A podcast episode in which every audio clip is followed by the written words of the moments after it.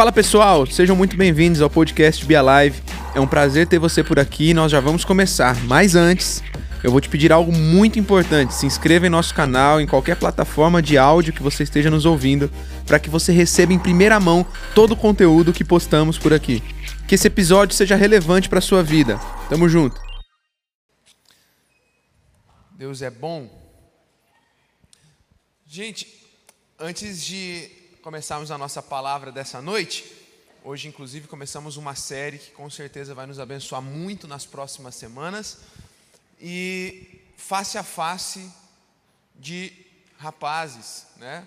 A você que tem mais de 16 anos, 17 anos ou mais, o nosso face a face de rapazes vai acontecer no último final de semana de julho, mas as inscrições já estão caminhando para o final. Então, é, nós temos lugares limitados. Você que não fez face a face, é uma baita oportunidade é bênção, é algo de Deus para a tua vida. Se inscreve lá na central de inscrições, ou hoje ou amanhã, pega a sua ficha. É, amanhã, em qualquer uma das cinco celebrações, você pode pegar. Para a galera que vai trabalhar, as inscrições já fecharam, mas qualquer coisa você troca uma ideia com a gente que a gente pode ver o que faz por você aí também. Beleza? Vamos lá, vamos falar um pouquinho sobre a nossa nova série de mensagens sobre viver, viva. Você acha a, a vida complicada demais? Quando você pensa é, em viver, quantas vezes você considerou já a tua vida tediosa ou, ou enroscada? Sabe, tem pessoas que às vezes a gente conversa e fala assim, cara, a minha vida é enrosco puro. Quando eu saio de uma bucha, eu entro em outra. Tem gente que parece que vive a vida de uma forma tão pesada que é, a, a, as pessoas começam a se sentir como aquela criança brincando pela primeira vez na, na, nas ondas da praia e, e, e, vem uma onda e derruba ela, e a hora que ela consegue respirar, vem a onda de novo e derruba. E, e a grande questão é que a vida, é, ela não foi criada, a vida não foi soprada dentro de você para que ela fosse tediante ou enroscada. Nós fomos criados para viver de forma leve. Tanto é que quando vemos na criação o Espírito soprando fôlego de vida, a palavra vai dizer que Deus soprou através do seu Espírito, o ruá, fôlego de vida, no, nas narinas do homem. Essa expressão fôlego de vida no hebraico é chamar shai, ela se refere é, a um tipo de frescor, a, a, a, alguém que é saciado por uma água fresca. Ou seja, é, é, assim como um rio, assim como as águas foram criadas para fluir, você um, um rio onde é, não há movimento, onde não há leveza, um, um, um, rio que ele não corre de, de uma forma natural, ele não gera vida. E assim como as águas correm de uma forma muito natural e muito leve, assim quando você observa né, um, um, rio desde a sua nascente, você consegue ver ele tomando o seu curso de uma forma muito tranquila, assim é para ser a nossa vida. A nossa vida não foi criada para ser um peso, para ser um enrosco, para ser tediosa. A, a, nós somos criados para viver uma vida abundante. Não, não é à toa que em João capítulo 10, versículo 10, o próprio Jesus vai falar: o ladrão nós temos um inimigo, ele veio para um, um, um, objetivo muito claro: ele veio matar, roubar e destruir. Mas Jesus vai falar: Eu vim para que vocês tenham vida, mas não uma vida tediosa, complicada demais, difícil demais. Não, eu vim para que vocês tenham vida e vida em abundância. Ou seja, não basta apenas viver, porque tem gente que tem vivido sua vida como o The Walking Dead da vida real, é o zumbi sabe? É, é, ele parece que, que, que, que ele vive, mas ele não tem atitudes de alguém, ou a, a sua vida não é leve, parece que ele, é, ele só está naquela, é, naquela vibe do, do, do, filósofo brasileiro, deixa a vida me levar, e, e, e, ele não consegue entender que ele, não foi, que ele foi criado para algo além de tão somente sobreviver. Não somos chamados para sobreviver, somos chamados para viver uma vida uma vida plena, em abundância. E a pergunta é: por que muitas vezes não estamos vivendo isso? A grande questão é que estamos talvez nos afastando dos propósitos originais do Criador. É, não há ninguém para falar me é, melhor deste computador do que o Criador dele. Não há ninguém para falar melhor do teu celular do que o criador dele. E quando você tenta fazer ou colocar no teu celular um software, um programa que o, que o desenvolvedor falou para você que não é para colocar, com certeza uma hora vai travar, uma hora vai enroscar, uma hora vai dar pau. E é por aí que você começa a entender porque tem muita gente que está só no modo sobrevivência, que não está vivendo uma vida abundante, uma vida plena.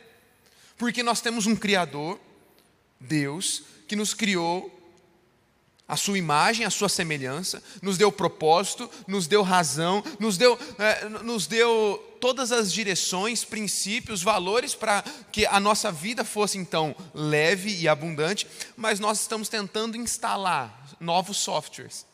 Nós estamos tentando instalar novas maneiras de viver que o Criador não aprovou. Que o Criador falou, cara, isso aqui não é para você. Não é assim, eu não te criei para isso. E é a mesma coisa de você pegar um computador como esse e começar a querer instalar um monte de porcariada aqui.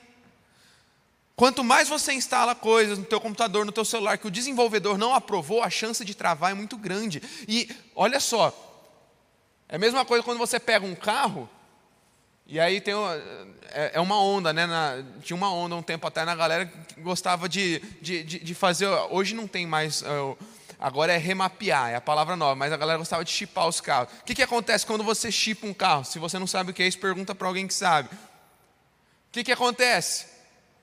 Fala comigo, perde a garantia. Se você pegar o teu celular, teu celular estava falando lá assim, ó, não pode entrar na água. Teu celular é resistente à água, não é a prova da água. Aí você pega lá e entra com ele dentro da piscina. O que, que vai acontecer? Perdeu a garantia. Se der pau, é por conta e risco. Ninguém vai devolver o teu dinheiro, ninguém vai te dar um celular novo. Porque você está utilizando o seu celular, o seu carro, o aparelho que você comprou de uma forma que ele não foi criado, que ele não foi planejado. Então já começa por aí. Quer viver uma vida abundante? Viva da forma que Deus te criou para viver. Viva os princípios que ele criou você para exercer. Ande num caminho que ele já determinou e que ele já trilhou e que ele já te falou que é bom.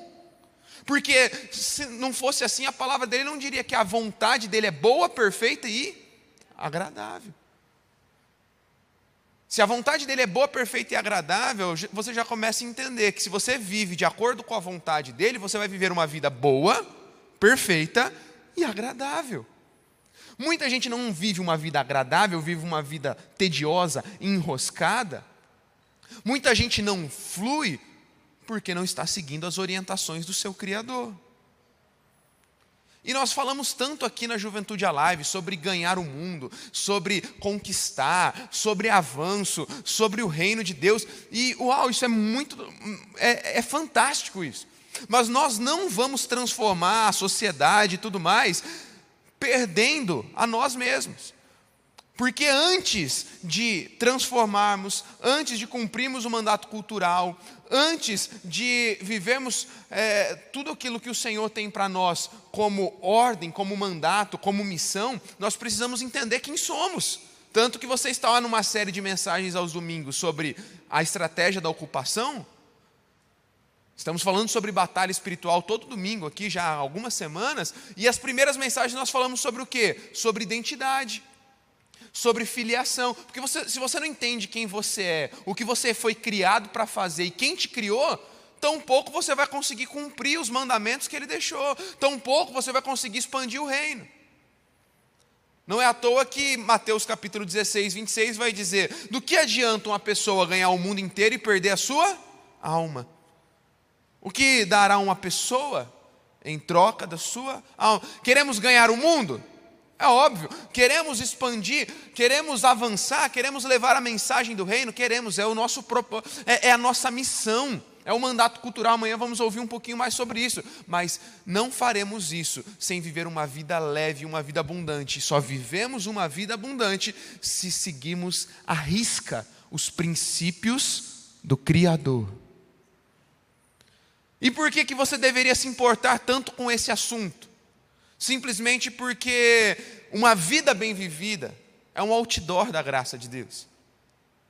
Você viver a tua vida de forma plena e abundante é você estampar na tua vida como aqueles outdoors que você anda na rua e você vê lá aquela propaganda, as pessoas vão olhar para a tua vida elas vão ver a graça de Deus, elas vão ver a propaganda da graça de Deus através da tua vida. E quando elas olharem para você é, e, e, e virem é, não, alguém que não vive uma vida pesada, que não vive uma vida enroscada, que não vive uma vida pacata, no modo sobrevivência, mas eles olharem para você e falar assim: Uau, eu preciso viver o que o Pugina vive.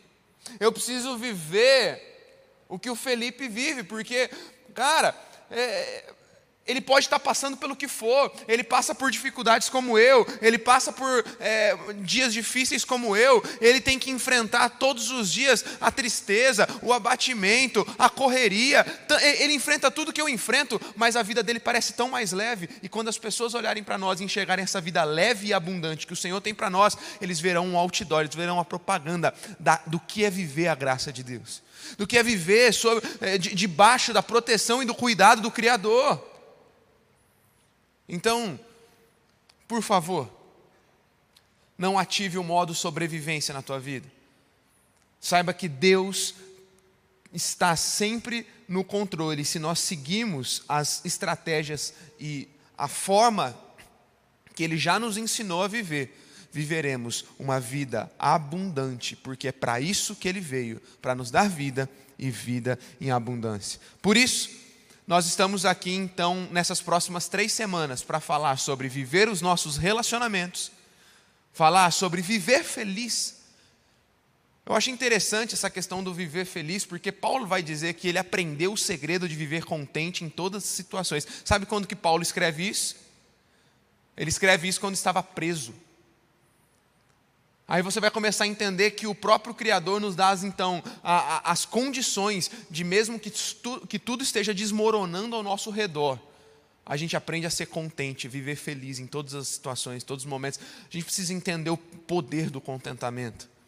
Mas isso eu não vou entrar muito fundo, porque é a próxima mensagem. Mas também falaremos ainda nessa série sobre viver a nossa vocação. Você está preparado? Bora viver? Hoje eu quero falar com você sobre viver os nossos relacionamentos. Vamos orar mais uma vez? Jesus, fale conosco, nós estamos prontos para ouvir Sua voz e nós queremos tudo aquilo que o Senhor tem preparado para as nossas vidas. Te amamos, te honramos nessa noite, entregando todo louvor e toda adoração. Oramos assim em Teu nome, que é poderoso para fazer infinitamente mais daquilo que pedimos ou pensamos. Amém e Amém. Eu quero falar sobre relacionamentos então. Quem aqui é casado? Levanta a mão. Quem aqui está namorando? Ah, eu precisava fazer essa pergunta, gente, né? Gabriel e Júlia acabou de oficializar. Você pode aplaudir a Jesus pela vida deles? Olha que, olha que benção. Precisava fazer eles passar essa vergonha. Glória a Deus. Quem aqui é solteiro? Meu Deus, Deus tem misericórdia da vida de vocês, gente. Mas essa, essa palavra, é, ela, ela vem como uma ajuda, um auxílio dos céus, tanto para você que já é casado, tanto para você que está namorando, tanto para você que está esperando no Senhor, como todo bom crente gosta de falar, não é mesmo? Gênesis 2,18: Não é bom que o homem esteja, não é bom que o homem esteja sozinho. Gente, não há poder no isolamento. Deus, no seu amor imensurável por nós, nos colocou é, num, num lugar de necessidade, de proximidade. Nós precisamos, todos nós precisamos de relacionamentos saudáveis. O ambiente que você se encontra tem poder de moldar a, a, a, forma como você enxerga tudo ao teu redor.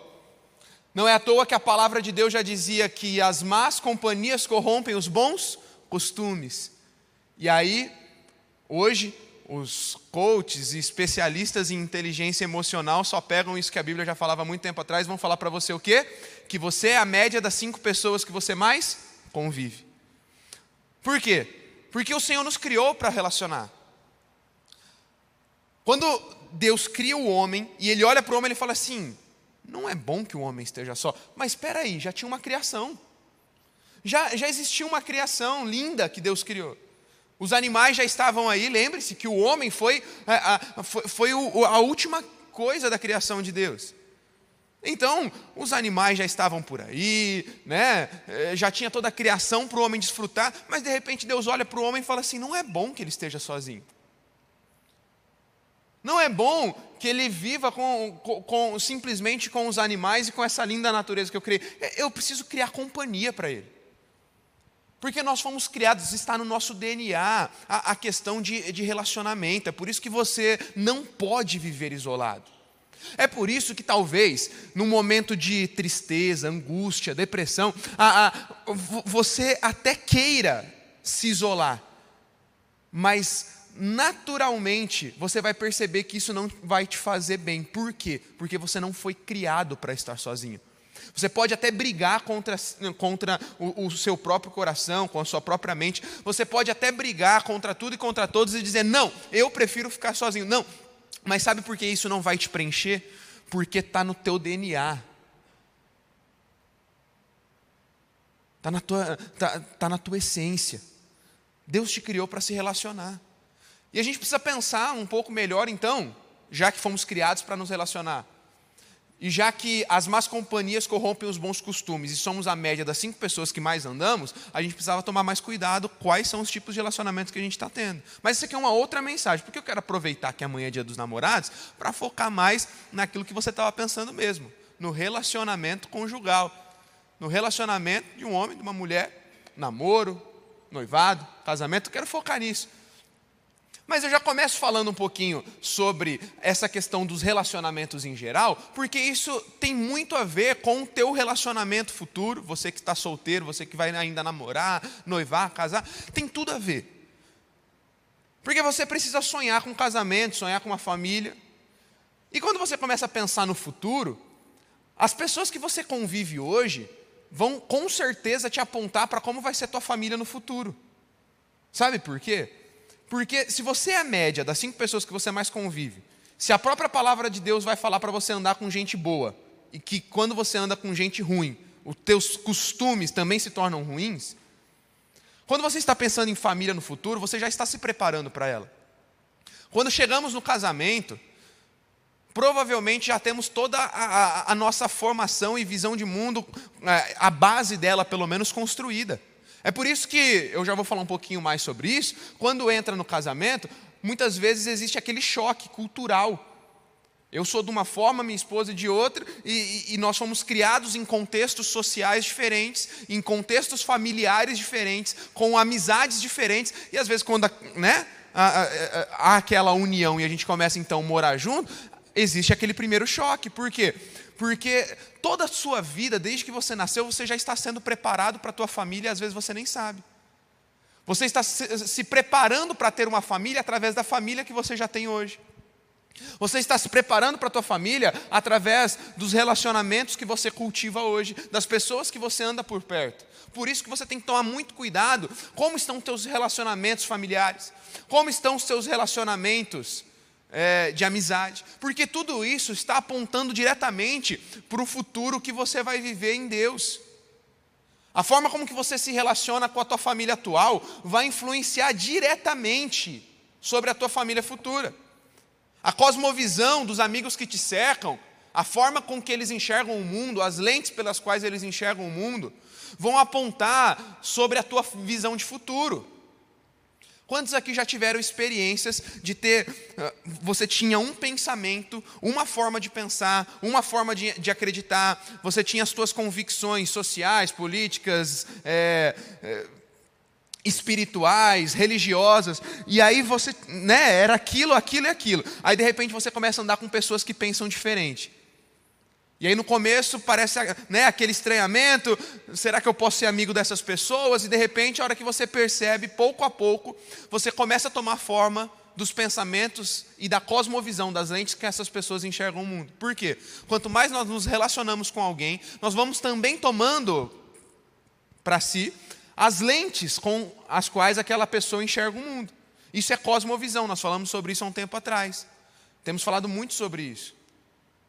Portanto, com quem você está andando? Quais são as pessoas que têm apontado você para o teu futuro? Quais são as pessoas que têm te ajudado e te impulsionado nessa caminhada? Eu não estou falando para você é, desprezar pessoas ou de, de alguma forma é, fazer uma, uma seleção da, da, da forma ruim, né? No, no, no, sentido é, mais pejorativo da palavra, como de, deixar pessoas é, de lado e, e, e viver da forma que eu falei, sozinho, não. Eu estou falando sobre você selecionar de uma forma correta. Você vai então sentar na mesa de qualquer pessoa, mas você não vai trazer para a tua mesa qualquer pessoa. Faz sentido aqui o que eu estou falando para você? Então, já é um primeiro insight aqui para nós nessa noite. Tomar cuidado com, com quem estamos andando, quais pessoas estão trazendo para a nossa mesa e como estamos nos relacionando por exemplo, com a nossa família, porque tudo isso está nos jogando ou nos impulsionando para um futuro que vai ser excelente ou nem tão excelente. Talvez você pense comigo, mas por que eu precisaria me importar já com a minha família futura? Eu não. Eu estou preocupado se eu vou conseguir passar direto sem pegar DP ou não. Eu estou preocupado é com a minha prova que eu vou ter essa semana que eu estou lascado. Por que, que eu deveria já estar tá pensando em família? Bom, a questão é que, sim, excesso de futuro gera ansiedade, mas ausência de futuro gera paralisação. E eu não quero que você fique paralisado. Sabe, o nosso futuro ele começa hoje. Existe uma lei espiritual que é a lei da semeadura e da colheita. O que nós plantamos hoje vamos colher amanhã. Então, sim, se preocupe com a tua prova. Eu vou falar um pouquinho sobre isso, sobre investir em você mesmo, estudar, se preparar. Se preocupe realmente com a prova que você tem essa semana. Mas deixa eu te falar, não deixe de pensar naquilo que Deus tem para o teu futuro, porque Deus tem um futuro extraordinário para a tua vida. Você precisa pensar nele. Agora, por quê? Por, por, por que, que temos um futuro extraordinário? Simples, porque Deus já está nele. Deus já está lá no nosso futuro. Então, você deveria sim se preocupar com hoje, mas deveria também se preocupar com amanhã.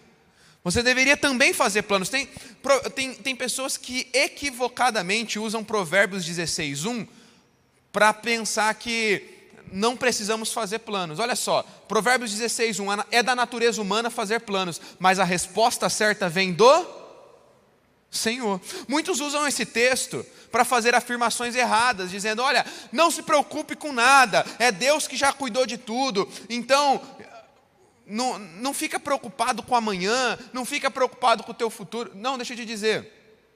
Quando o Senhor fala sobre não nos preocuparmos, Ele está falando sobre ansiedade, é o excesso de futuro. Mas em momento algum eu vejo na Bíblia Deus nos dando orientações para esquecer o futuro, para não planejar. Quem não planeja, planeja para fracassar. A grande questão é que Provérbios vai dizer que é da natureza humana fazer planos, ou seja, Deus também colocou no teu DNA a capacidade de planejar, de sonhar, de pensar no teu futuro, de pensar na tua, no, nos teus negócios, de pensar no teu casamento, de pensar naquilo que você quer viver daqui a alguns anos. Mas quando você então entende essa capacidade isso que já está na tua natureza de planejar, você submete isso a Deus e agora Deus vem com a resposta, se vem dele ou se não vem dele. E talvez nós pensamos sobre tantas coisas, a profissão que queremos seguir, os nossos sonhos pessoais, o carro que queremos ter, a casa que queremos conquistar, a, a, as realizações profissionais. E muitas vezes eu não vejo pessoas sonhando já com a sua família, planejando ou de alguma forma sendo intencionais na construção da sua família desde já. E eu quero te chamar a atenção nessa noite. Você, principalmente que é solteiro, que é a maioria aqui do, do auditório, para que você então fale assim: Deus eu entendi essa palavra e a partir de hoje, tudo que eu fizer, eu serei intencional para construir mais um tijolinho no muro de proteção sobre a minha família, a família que o Senhor tem para mim no futuro. Que você seja a partir de hoje intencional em falar assim: eu já estou me preparando desde já, eu nem sei quem que é. Eu não faço ideia, não estou gostando de ninguém, estou aqui no rolê, mas não, né, não, nem sei nem estou pensando nisso, estou pensando na minha faculdade, estou pensando na minha prova, estou pensando em tanta coisa que eu tenho para fazer, mas mesmo sem nem estar pensando num namoro para agora, eu já vou me preparar, eu já vou ser intencional em tudo que eu faço, porque o coração do homem faz planos, planeja, e aí o Senhor vem com a resposta certa, e eu sei que então eu posso ser bem-sucedido no futuro. Amém? Gênesis capítulo 2, versículo 18 a 24. O Senhor disse: Não é bom que o homem esteja sozinho. Farei alguém que o ajude e o complete. O Senhor Deus formou da terra todos os animais selvagens, todas as aves do céu, trouxe-os ao homem para ver como os chamaria. O homem escolheu um nome para cada um deles, deu nome a todos os animais domésticos e a todas as aves do céu e a todos os animais selvagens. O homem, porém, continuava sem alguém que o ajudasse e o completasse. Então o Senhor Deus fez cair num sono profundo, enquanto o homem dormia, tirou dele uma das costelas e fechou o espaço que ela ocupava. Dessa costela o Senhor Deus fez a mulher e trouxe ao homem. Finalmente exclamou o homem: Essa é osso dos meus ossos, carne da minha carne, será chamada mulher, porque foi tirada do homem. Por isso, o homem deixa pai e mãe, se une à sua mulher, e os dois se tornam uma só carne. Sabe, quando Deus estabelece o conceito de família, aqui ainda na primeira família do mundo, Adão e Eva, ele nos ensina que família nos ajuda e nos completa. Ele fala: Olha, farei alguém que o ajude e complete. O homem, porém, continuava sem alguém que o ajudasse e completasse. Acabei de falar disso. O, o homem ele tinha todos os animais, toda a criação à sua disposição, mas ele ainda se sentia vazio, porque família é plano de Deus para que haja, então, agora em nós, um complemento, para que agora estejamos completos. Muitas vezes, é, é, é, é, essa questão de, de ser completo vai envolver diferenças. Homens e mulheres são totalmente diferentes, mas são as nossas diferenças que estão nos ajudando a completar o plano perfeito de Cristo. Por isso, que nós precisamos estar ligados cada vez mais nesse fenômeno social que está tentando distorcer o que é a masculinidade bíblica e está tentando distorcer também aquilo que Deus fez de mais lindo na mulher, que é a mulher ser feminina. É por isso que nós vemos agora inversão, inversão de valores. Homens querem se comportar como mulher, mulheres querem se comportar como homem. Mas se o próprio Deus fez diferente, ele já tinha a, a, a, na, na sua criação a questão que seríamos diferentes justamente porque iríamos nos completar. Quando eu olho para minha esposa, quando eu olho para a Bia, eu vejo que ela, que tudo que o Senhor colocou nela, que tudo que ela é, é justamente aquilo que eu precisava para que agora então eu vivesse de uma forma completa, e vice-versa. Então, a grande questão de família é essa questão de completar, é essa questão de ser um time. Um time de futebol que tem um jogador expulso, geralmente fica mais difícil de ganhar.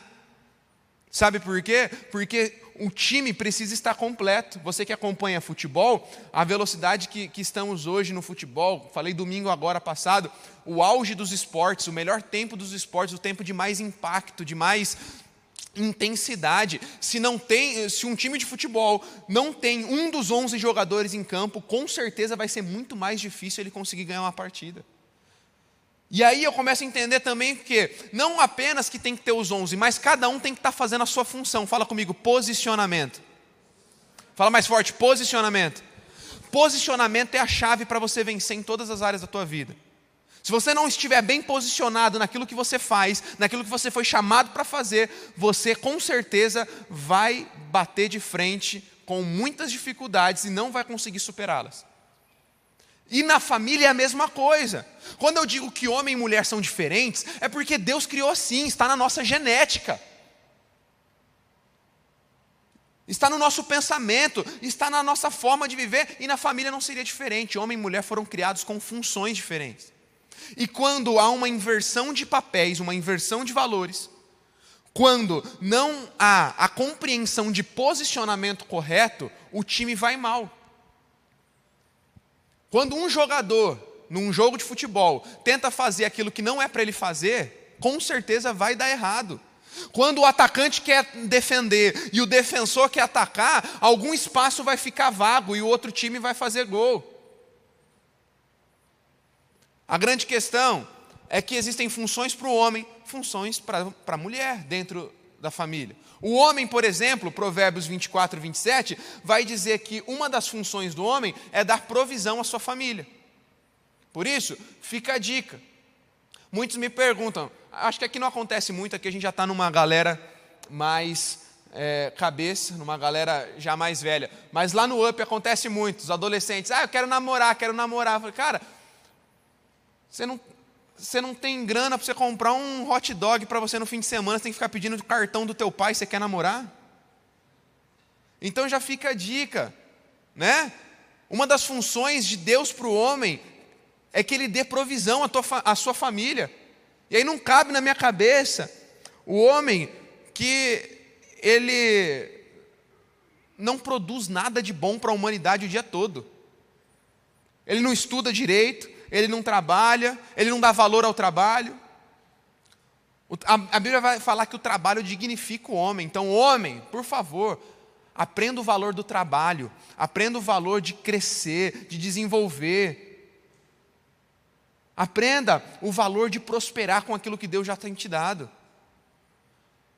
1 Timóteo 5,8 vai falar que outra função do homem é proteger e apoiar. Outra função do homem, amar sua esposa como Jesus ama a sua igreja. Outra função do homem, ser líder do lar. Não é ser aquele. E, e, aqui fica muito claro que líder não é aquele que manda, líder não é aquele que oprime, o líder é aquele que lidera pelo exemplo. A Bíblia vai dizer: homens, vocês são líderes do lar, assim como Jesus é o líder da igreja. Mas ele vai dizer: ame a sua mulher, assim como Cristo amou a sua igreja. E como que Cristo amou sua igreja? Se entregando. Fala comigo, se entregando. É. Então, o líder é aquele que se entrega. O líder é aquele que bate no peito e fala assim: a responsabilidade é minha. E se o negócio não está rolando, se algo não está acontecendo do jeito que deveria acontecer, a responsa é minha. Por isso, rapazes, comecem a ser mais intencionais e desde já comecem a se portar como líderes. Comecem a se posicionar como líderes. E já pega uma dica valiosa: ninguém segue um líder que não sabe para onde está indo. Então, essa parada do homem que vive com medo do futuro, que vive, que, que, que vive com, com medinho da, da, da responsabilidade, que não sabe o que quer, que não sabe para onde vai, que não sabe o que quer da vida, que não sabe o que quer do futuro, furada. Moça, fica de olho. Se o camarada que você está de olho, que você está né, você tá olhando, ele não sabe o que ele quer do futuro, ele tem medo, medinho do, do, do, da, da, da responsabilidade, foge, né? Como diz o outro, foge que é laço, porque ninguém pode seguir um líder que não sabe para onde está indo. E a função da mulher, a função bíblica da mulher dentro do casamento? Provérbios 31, 24, ela é administradora do lar. Provérbios 31 também vai dizer que ela é chamada para ser sábia. E Efésios capítulo 5, 24 vai dizer que ela também foi chamada para ser submissa. Submissão é estar na mesma missão. E uma mulher nunca vai seguir um líder que não sabe para onde está indo. Acabei de falar sobre isso. Mas se existe um homem bem posicionado, se existe um homem líder que sabe muito bem para onde está indo e ama a sua mulher como Cristo amou a igreja, se entregando por ela, não será dificuldade alguma para aquela mulher se submeter ao homem. E aqui eu preciso novamente desenhar para que fique bem explicado que submissão não é ser menos importante não é não ter voz ativa, submissão é estar debaixo da mesma missão, sabendo que alguém está liderando pelo exemplo. E você não segue então agora o seu futuro marido, você não vai seguir o teu marido quando chegar lá, simplesmente porque ele vai te oprimir ou porque você não vai ter voz ativa. Não, mas porque você entenderá que ele é alguém que sabe para onde está indo, um líder instituído por Deus que ama você como Cristo amou a igreja, se entregando por ela, então ele se entrega por você, então não vai haver dificuldade alguma, então falar, eu quero completar você, eu quero andar nessa mesma missão, e juntos a gente pode viver mais. Agora, por que, que muitas vezes esse negócio não está encaixando? Não está encaixando porque as pessoas não estão se posicionando na sua função. Lembra aqui, olha que uma das funções do homem que nós falamos: proteger e apoiar. Eu vi uma história um tempo atrás que me chamou a atenção. É, é, é a história do Titanic. Quem aqui já assistiu o Titanic? O que, que acontece no Titanic? Alguns séculos atrás. Quando o navio afunda, você viu isso no filme e a história vai contar isso. Na hora do, do vamos ver, na hora daquele, né, do desespero, o que, que acontece? Quem foram as primeiras? Quem, quem os primeiros? Quem foram os primeiros a pegar os botes? Fala comigo, as mulheres.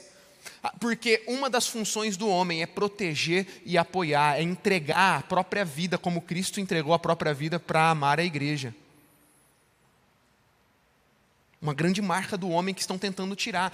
Uma das marcas da hombridade é o cavalheirismo é o se importar.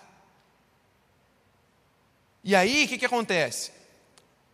Lá no Titanic, o número de mulheres que se salvaram foram muito, mas muito maior do que o de homens. Por quê? Porque os homens doaram a própria vida para que as mulheres se salvassem. A história vai dizer que já um tempo mais recente, na década de 90, houve um naufrágio de um navio bem parecido com o naufrágio do Titanic. E aí, com esse tempo que estamos vivendo de inversão de valores, homens que estão se tornando cada vez mais femininos, perdendo sua identidade masculina, a sua identidade de homens, de homens fortes, homens de Deus, homens que entregam sua vida pela, pelas mulheres. Aí, a ordem não era mais primeiro as mulheres, depois os homens. É, Salve-se quem puder. E aí eu estava vendo essa, é, é, é, essa, essa pesquisa que fez a comparação entre o naufrágio do Titanic e esse naufrágio dos anos 90. E agora, nesse naufrágio dos anos 90, as mulheres que conseguiram se salvar foi, foi uma porcentagem mínima. Por quê?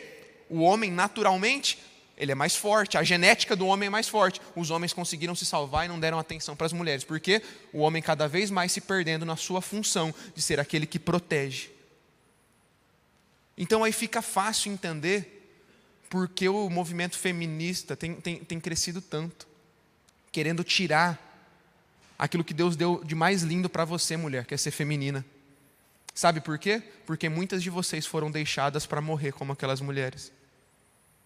Encontre uma mulher que se diz feminista e não entende nada dos valores e das funções que Deus já determinou, e você vai encontrar provavelmente uma menina que foi deixada para morrer, que foi deixada para trás, porque não teve um homem que se importou com ela e que amou ela como Cristo amasse a igreja. Isso é sério, não é, gente? Sabe o que está acontecendo na Europa? Os homens estão cada vez mais adentrando num estereótipo feminino. E isso tem assustado, eu estava vendo uma pesquisa também, isso tem assustado as mulheres europeias. E sabe o que está acontecendo? As mulheres estão cansadas desse homem extremamente feminino.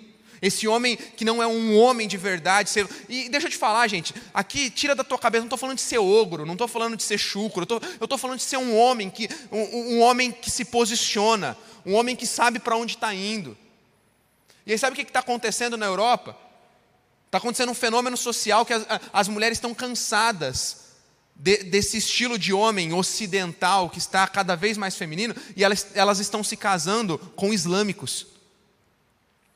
Elas estão se casando com, com, com os homens do mundo islã porque são homens de fibra, são homens de verdade, homens posicionados e nem conhecem a palavra de Deus. E aí sabe o que está acontecendo? O islamismo é a religião que mais cresce na Europa. Sabe por quê? Porque enquanto tem muito cristão se acovardando, tem muito homem cristão cheio de frescurinha, os homens islãs entenderam qual é o papel, qual é a função que Deus criou o homem para ser.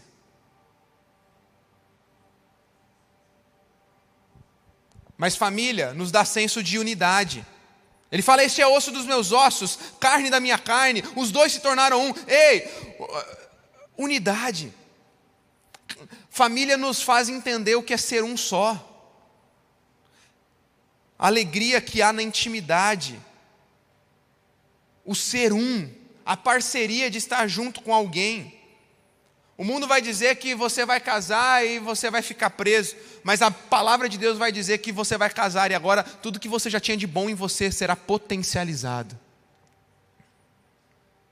Família nos impulsiona para novos desafios, por isso o homem deixa pai e mãe se une à sua mulher. Ei, quantos aqui eu vejo, quantos na nossa geração eu vejo com medo de casar, medo de crescer, medo de assumir responsabilidade? E eu não vou mentir para você, gente, família não é parque da Disney. Vai ter treta, vai ter discussão, vai ter dia mal. Mas eu não casei para ser feliz. Eu casei para fazê-la feliz. E eu casei por um propósito. E sempre vai ser assim na nossa vida, sempre vai ter alguém tentando nos tirar das responsabilidades. Eu lembro quando eu fui casar, para quê? Você é muito novo. Para com isso, curte mais um pouco, espera mais um pouco, depois, depois você casa. Aí a gente casou, logo nos primeiros anos de casamento, a gente não vai demorar para ter filho, não.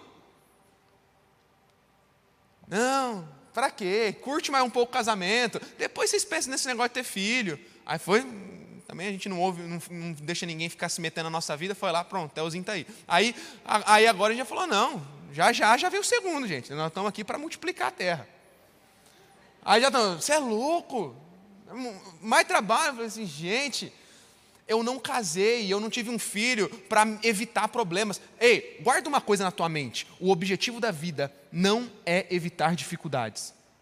Tem gente que acha que tem gente que só vive um modo sobrevivência porque fica a vida toda tentando evitar dificuldades. Você não nasceu para evitar dificuldades, você nasceu para ir em direção a um propósito. Então, por favor, quando a dificuldade vier ao teu encontro, lembre do propósito que você tem. E não pare diante das dificuldades, não tenha medo. Cresça, avance, prospere. Família nos ensina a deixar um legado para as próximas gerações. Então Deus os abençoou e disse: Sejam férteis e multipliquem-se, encham e governem a terra. Ei, Deus quer que você sonhe com filhos. Deus quer que você povoe a terra. Não cabe na minha mente um cristão não querer ter filhos. Muitas vezes tem gente que fala assim: ah, eu não quero ter filho, por quê? Ah, muito difícil. Ah, o... vai atrapalhar a minha rotina, vai atrapalhar o meu corpo. Vai... Ei, não há preciosidade maior do que gerar outra pessoa, do que ser bênção na vida de outra pessoa. Não é à toa que nós temos enxergado uma luta tão grande do diabo de distorcer os gêneros. Por que, que Deus criou o gênero masculino e feminino, gente? Por que, que só existe. Ei, deixa eu te dizer um, uma parada que talvez você não entenda. Podem estar tentando colocar aí um monte de gênero agora. A pancada de tipos de gênero diferente, mas deixa eu te falar, isso não é identidade, isso é comportamento. Então tem gente que fala, ah, eu me comporto como gênero tal, eu me comporto como gênero tal, mas isso não é bíblico, isso nem tampouco é identidade. Identidade em Deus só tem quem é filho e quem não é filho. E quando a gente entende a nossa identidade em Deus, que é ser filho, a gente vive o padrão de gênero do céu. E eu te pergunto, por que, que Deus criou só o gênero masculino e feminino? Porque só o masculino com o feminino há procriação. E qual que é a ordem de Deus? Povoem a terra. Uau! Consegue entender? Porque, porque tem gente que não, não consegue apenas aceitar pela fé. Me pro, por que, que Deus só criou homem e mulher? Simples, porque o plano de Deus era povoar a terra, e só um homem e uma mulher podem ter capacidade de povoar a terra. Por isso que o, por isso que o inimigo tem tentado tanto, tanto, distorcer os gêneros tentado tanto distorcer a nossa identidade. Porque ele sabe que quanto mais ele conseguir fazer isso, menos a gente cumpre aquilo que Deus falou, povoar a terra. Imagina um homem e uma mulher de Deus como você povoando a terra com filhos que também amam a Deus. Uau! O inimigo, ele não, é, ele não está interessado no hoje, ele já está olhando o amanhã.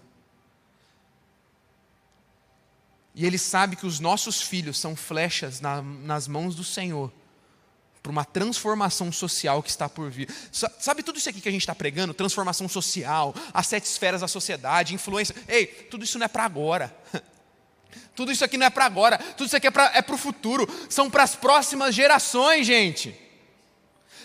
É para as próximas gerações. Os nossos filhos viverão isso. Os nossos filhos viverão numa, numa, numa nação transformada. E é por isso que o inimigo está tentando desconstruir o plano inicial de Deus. Quantos eu já tenho ouvido?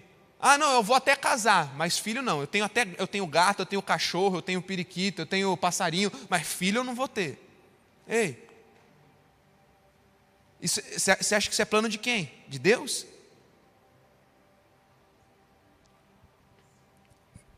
Deus já disse: povoem a terra. Você precisa sonhar com filhos. Talvez você não sonha porque você teve um trauma. Talvez você não teve uma paternidade bem resolvida. Talvez você fale assim, cara, eu não tive pai, eu não tive uma mãe bacana, e eu não quero errar também com meu filho, mas deixa eu te falar, nós temos dito aqui constantemente que a tua maior dor, a tua maior luta se tornará o teu maior ministério. Então, se você não teve uma paternidade bem resolvida, se você não teve é, dentro de casa uma filiação bem entendida, é nesse lugar, é nesse ponto que Deus vai te usar e você será muito melhor do que a, do que a geração anterior. Porque deixa eu te dizer, nas áreas onde você mais sentiu dor, nas áreas onde você mais foi machucado, será essa área que Deus vai mais te usar. Então, perca esse medo, fala: Senhor, cura o meu coração, porque eu serei um agente de povoar a terra.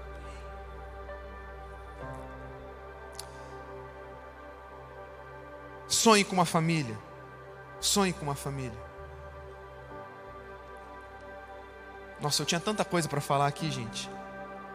Eu sei que eu já passei do horário bastante hoje. Mas a gente está acostumado a acabar no horário certinho na live. Você me dá mais Seis minutinhos, seis minutinhos eu corro aqui passo tudo que eu preciso passar. Combinado? Tá legal, gente? Vocês estão entendendo? Posso continuar? Então, rapidão. Como então eu me engajo e como eu sou intencional para a construção da minha família? Pega o teu celular que eu vou falar rapidão, só vou citar, não vou poder ficar parando muito. Primeiro, aproveite seu tempo de solteiro. Efésios 5,15: Portanto, sejam cuidadosos do seu modo de vida, não sejam insensatos, mas sábios. Aproveitem ao máximo todas as oportunidades nesses dias maus. Fala comigo, oportunidades. Aproveite bem sua, sua vida de solteiro. Há um momento certo para tudo, diz Eclesiastes 3,1. Paulo vai falar: olha, se você pode, não se case. Porque você vai poder servir mais ao reino. Paulo vai falar, mas se você não consegue refrear os teus desejos aí, então casa, porque Paulo vai falar melhor casar do que abrasar. O que, que Paulo está ensinando? Há um valor no momento que você está solteiro. Aproveite, estude, cresça, desenvolva, sirva ao reino de Deus. E deixa eu te falar, aproveitar o tempo de solteiro não é defraudar aos outros nem a si mesmo. Não, tem gente falando, ah, legal, era isso que eu queria ouvir do pastor, vou aproveitar, vou, vou dar uma curtida, vou conhecer um monte de gente diferente. Não, não é isso. Porque quando você fica aí, você sai ficando com um monte de gente fazendo test drive em todo mundo, você está defraudando aos outros e defraudando a si mesmo. Sabe o que é defraudar? É abusar emocionalmente. Você está deixando marcas nos outros e gerando marcas em você. A hora que chegar no casamento, pronto, está tudo errado. Você está cheio de marcas. Você deixou alguém cheio de marcas. Aproveitar bem o tempo de solteiro é crescer por dentro, é crescer por fora. Aproveitar bem o tempo de solteiro é usar esse tempo agora para evangelizar, para crescer, para expandir o reino de Deus, para trabalhar mais para Jesus. Segundo, invista em você. Seja intencional, cresça do lado de dentro, na tua essência. Jesus crescia em sabedoria, estatura e favor de Deus e das pessoas. Jesus crescia em todo momento. Adquira conhecimento, cresça emocionalmente. Estude, se prepare, seja o melhor na tua faculdade. Aprenda um novo idioma. Esse tempo de solteiro antes de casar, você vai ter muito mais tempo do que quando você tiver casado. Porque quando você estiver casado, as preocupações, como eu disse, não casamos para evitar problemas, só arrumamos mais problemas. Você arruma mais boletos, você arruma mais você, você arruma menos tempo, mais preocupação. Então, enquanto está solteiro, aproveite esse tempo para se organizar, se organizar financeiramente. Ei, começa a poupar hoje. Para de gastar aí, né? A rodo, sem, sem, sem procura, procura alguém para te ajudar na tua organização financeira. Aprenda a poupar, aprenda a investir, aprenda a gastar melhor. Cresça do lado de dentro. Cresça no teu intelecto, nas tuas emoções, cresça com Deus. Cresça na aparência. 1 Coríntios 6, 19 vai falar que o nosso corpo é templo do Espírito. Você é uma vitrine. Ei, cuide do teu corpo. Aí, ó, seja intencional. Eu lembro quando o pastor Pedro Paulo veio aqui no Confra Live 2019, eu estava para casar, faltava 15 dias para o meu casamento. Ele falou assim: Olha, se eu voltar aqui o ano que vem, você não tiver com o corpo melhor do que você está hoje, você não ama a tua esposa. Eu falei, uau, pesado. Esses dias eu estava com ele no telefone, essa semana passada. Eu falei: Você tem que voltar aqui, que eu estou 35 quilos mais magro. Chegando lá, falta mais um pouquinho. Deixa eu te falar, Seja intencional nisso, gente. Cuida do teu físico, cuida da tua aparência. Cadê os solteiros aí de plantão que você levantou a mão no começo? Se arruma melhor para vir para cá, para a igreja. Se arruma melhor para sair, cuida do teu corpo, vai fazer um exercício. Vai ficar bem, vai ficar na pegada para tua esposa, vai se preparar para tua esposa, vai se preparar para o teu marido, para o teu futuro marido. Sim. Já começa a ser intencional nessas, nesses detalhes. Porque eu já vou falar já já que o físico importa? Importa. É o primordial, é o principal? Não é, mas importa. Porque eu vou falar já já sobre isso aqui para a gente encerrar. Uma das bases para você escolher alguém para namorar é a atração física. Você não vai ficar com alguém que não te atrai. Não é o principal. Não é isso que, né? Não é isso que vai mudar ou não. Mas ajuda. Então, vira para a pessoa que está do teu lado e fala assim, ó, dá uma arrumada na lata aí, por favor.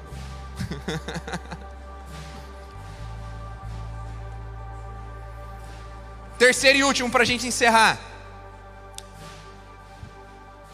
Seja intencional, investindo no seu futuro relacionamento. Investindo no seu relacionamento futuro. E como que você faz isso? O pessoal já estava tocando aqui, já querendo que eu acabe, gente. Pelo amor de Deus, estou acabando. Como que você investe? Uma parte mais prática. Pense, namorar para quê? Qual é o objetivo de um namoro? O namoro ele visa o casamento. Não inicie um relacionamento se você não tem certeza que quer se preparar para o casamento. E preste atenção, não é se você não tem certeza que vai casar, porque, gente, acontece, namoros acabam, normal. Não há pecado nisso. Mas não entre num relacionamento, num namoro, se você não tem certeza que você quer se preparar para um casamento. Não entra para perder tempo em relacionamento. Gente, olha aqui para mim. Se tá pintando aí uma proposta de você iniciar um relacionamento, mas você não tem certeza que você já quer começar a construção e se preparar para um casamento, não perde tempo, não começa a namorar. Só começa a namorar quando você fala assim, ó, não é que eu já vou casar agora, mas eu já vou começar a me preparar para o casamento. Aí quando você já tiver essa compreensão, aí você começa. Senão você vai perder tempo e você vai fazer o outro perder tempo. É para isso que é um namoro. Nem sempre dá certo, mas o que importa é agora a sua intenção. O futuro pertence ao Senhor, mas faça a sua parte. Tenha maturidade, não perca tempo com a pessoa errada, se prive de feridas emocionais. Como mais você se prepara intencionalmente? sendo proativo. Eu falei assim: quantos estão solteiros? A gente falou, né? O crente gosta de falar, estou esperando em Deus. Beleza, mas Deus faz a parte dele você faz a sua. Então, se você já tem certeza que você né, quer se preparar para o casamento, já tem a pessoa em vista aí, já está tudo certinho, cara, vamos lá, ação, seja proativo, vai conhecer, chama para sair, chama para dar um rolê depois da igreja. Seja proativo. Ei, Deus ele aponta para o sobrenatural, mas o natural quem tem que fazer somos nós. Então aí uma outra parte interessante para você também, uma ótima dica para vocês da Live Livre aí que estão esperando em Deus. Espere, mas esperar em Deus envolve ação. Fala comigo, ação. Fé gera movimento. Tem gente que está esperando o anjo trazer do céu e falar assim: ó, essa é tua esposa, aqui está a aliança para você também. Não precisa nem gastar dinheiro com a aliança, tá aqui. Vai, pode pôr na mão dela. Ei, esquece, parceiro. Você que vai ter que botar a mão no bolso, trabalhar, comprar tua aliança, chamar para sair, pagar um lanchinho, né? Fazer aquele rolezão. Não dá, parceiro, não dá. Para a gente fechar, muita gente me pergunta, pastor, existe a pessoa certa? Eu escolho ou Deus escolhe? Gente, amar é sentimento? Amar é sentimento? Amar é o que? Decisão. Se eu decido amar, e se Deus joga para mim a responsabilidade de amar, não existe alma gêmea. Eu tenho muita convicção disso. Esse é o meu pensamento. Hoje, eu olho para Bia como a esposa que o Senhor me deu e como aquela que me completa. Mas num mundo tão grande não teria apenas ela, ela não é minha alma gêmea. Eu escolhi, eu decidi amá-la. E eu decidi estar com ela até o final da minha vida. Sabe por quê? Se existisse alma gêmea, a gente podia jogar culpa em Deus. Aí na hora que não dá certo, na hora que vem a treta, na hora que vem, né? Aí Deus foi a mulher que tu me deste. Deus foi a alma gêmea que o Senhor falou que era para mim. O Senhor me confirmou que era ela. Ei, toma cuidado com isso. Deus não vai fazer o que é para você fazer. Porque é a partir do momento que você decide amá-la, aí você tem que ir até o fim. Não no namoro, é claro, como eu acabei de falar, namoro pode terminar. Mas a partir do momento que você fala assim, eu decido amar essa mulher, eu decido me comprometer num compromisso maior de casamento, aí até o final. Não adianta jogar Deus. Ah, foi Deus que me deu. Deus que deu nada. Você decidiu amá-la. Então decida amá-la até o final. Agora, claro, existem os pré-requisitos que o Senhor Jesus já nos dá na Sua palavra.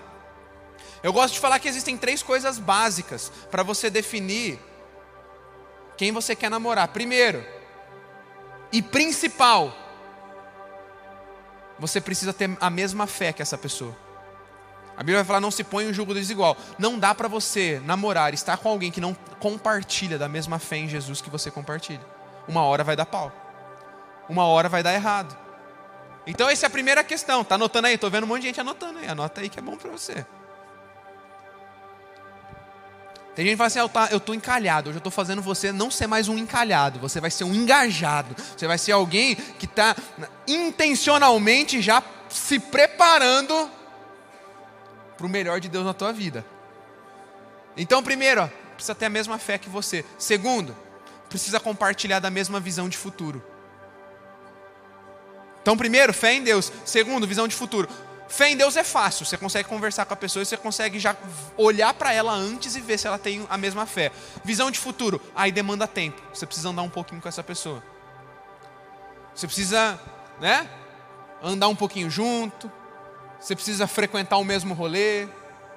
Você precisa começar a conversar e entender se essa pessoa compartilha da mesma visão de futuro que você tem. Senão, tem que parar por aqui. Terceiro e último, Muita gente acha que não é importante, mas é importante a atração. Claro que não é o principal, porque Deus pode mudar. A Bíblia vai falar que, né, que o, o, o coração, a pessoa, a pessoa alegre, né, a, a, pessoa feliz, deixa o rosto dela mais formoso. Né? Então fica aí uma dica para você. Às vezes você não precisa ser nem bonito, você só precisa ser alegre. Só precisa ser feliz. Então uma pessoa de bem com a vida, né? Às vezes ela vai falar assim, ah, ele não era bonito assim, mas ela vai começar a ver você tão feliz, tão sorridente, tão alegre. E aí, ah, olha, me apaixonei. Então, deixa eu te falar. Não é o principal. Às vezes, de, de cara, não vai atrair, mas você pode, se a pessoa compartilha da mesma fé, apaixonado por Jesus, se a pessoa compartilha da mesma visão de futuro, você pode tentar. Quem sabe Deus não pode mudar o teu gosto aí. Mas a atração é muito importante, afinal você não vai ficar com uma pessoa que não te atrai também fisicamente. Ei, cumpriu essas três regrinhas aí? É sucesso, irmão. Coloca diante de Deus. Seja um homem de verdade, seja uma mulher de verdade, começa a ser intencional na construção de um casamento e aí a parte de Deus ele faz, ele vai abrir as portas para você. Invista em boas amizades, gente. Estatisticamente, 90% dos casamentos começa dentro já do ciclo de amizades que você já tinha. Ah, essa informação é importante. Eu de você começava a olhar aí quem está do teu lado, quem vai sair com você já já pro rolê. Estatisticamente. Não, não, né? Tem, não, não, ele é muito amigo, não dá certo. Não, não, não, ela é muito amiga, não dá certo. Gente, é estatística. Eu tô falando um negócio para você que, ó, tá jogando a teu favor a estatística. Aí, varão, pega essa aí. Essa mulher, ah, é, é, a, a, a, gente é muito amigo. Justamente por isso, a gente é muito amigo. Olha só, que benção. Você vai falar para ela assim, ó, já pulamos uma etapa, a gente, a gente já se conhece, a gente é amigo, ó. Pega a dica. Invista em boas amizades. Ande com pessoas boas. Ande com pessoas apaixonadas por Jesus. Talvez você já tinha, já teve relacionamentos que te feriram, que trouxeram dor ao teu coração mas você precisa se abrir a novas experiências. Você pode hoje começar a ser intencional em tudo aquilo que Deus quer trabalhar em você para o teu futuro. Ei, e você que já está namorando, e já está se preparando para o casamento, lembre, o mesmo Deus que fez com que os corações de vocês se voltassem um para o outro. É o mesmo Deus que está interessado que vocês construam uma família linda debaixo dos propósitos dele. Dê um passo de fé e com certeza você vai ver o mar se abrindo diante de você. Quando eu converso com algumas pessoas, eu falo: "E aí, você quer casar?" E ela: "Não, não, não. Agora não, tá muito cedo." Você, né? Aí eu te pergunto: "O que está te impedindo de casar?" É porque realmente você não está pronto? Ou é mamon? Ou é a tua falsa esperança que o dinheiro vai resolver todos os teus problemas? Nós não estamos na vida para evitar dificuldades. Qual que é a tua dificuldade? Ah, não tenho dinheiro. Dá o passo de fé. Deus vai abrir, vai se planejar, vai se preparar, vai estudar, vai crescer, vai trabalhar. Deus vai te abençoar. Se prepare. Deus tem muita coisa boa. Fica de pé no seu lugar, quero orar por você. Ei, olha para mim, para eu fechar, para eu fechar essa palavra. O, a próxima onda de avivamento e reforma que Deus está operando sobre a nossa nação virá através da família e da igreja. É por isso que Deus está te preparando como família. É por isso que Deus está preparando teu coração. Sabe por quê? Porque a próxima onda de avivamento virá através da família e da igreja. Não deixe que o teu coração se feche para a família. Não deixe que seu coração se feche para o casamento, para os filhos, para a paternidade, para a maternidade. Porque nós estamos só começando essa obra. Transformação social, avivamento, reforma, tudo que a gente está falando, é só o começo. Fala comigo, é só o começo. É só o início, gente. São os nossos filhos, é a próxima geração que vai viver tudo que a gente está pregando aqui, tudo que a gente está falando. Obrigado por ouvir esse episódio até aqui. Se você foi abençoado, eu quero te incentivar a compartilhar esse conteúdo com o maior número de pessoas que você puder. Se inscreva em nosso canal e também nos siga em outras redes sociais, arroba Juventude Alive. Até a próxima!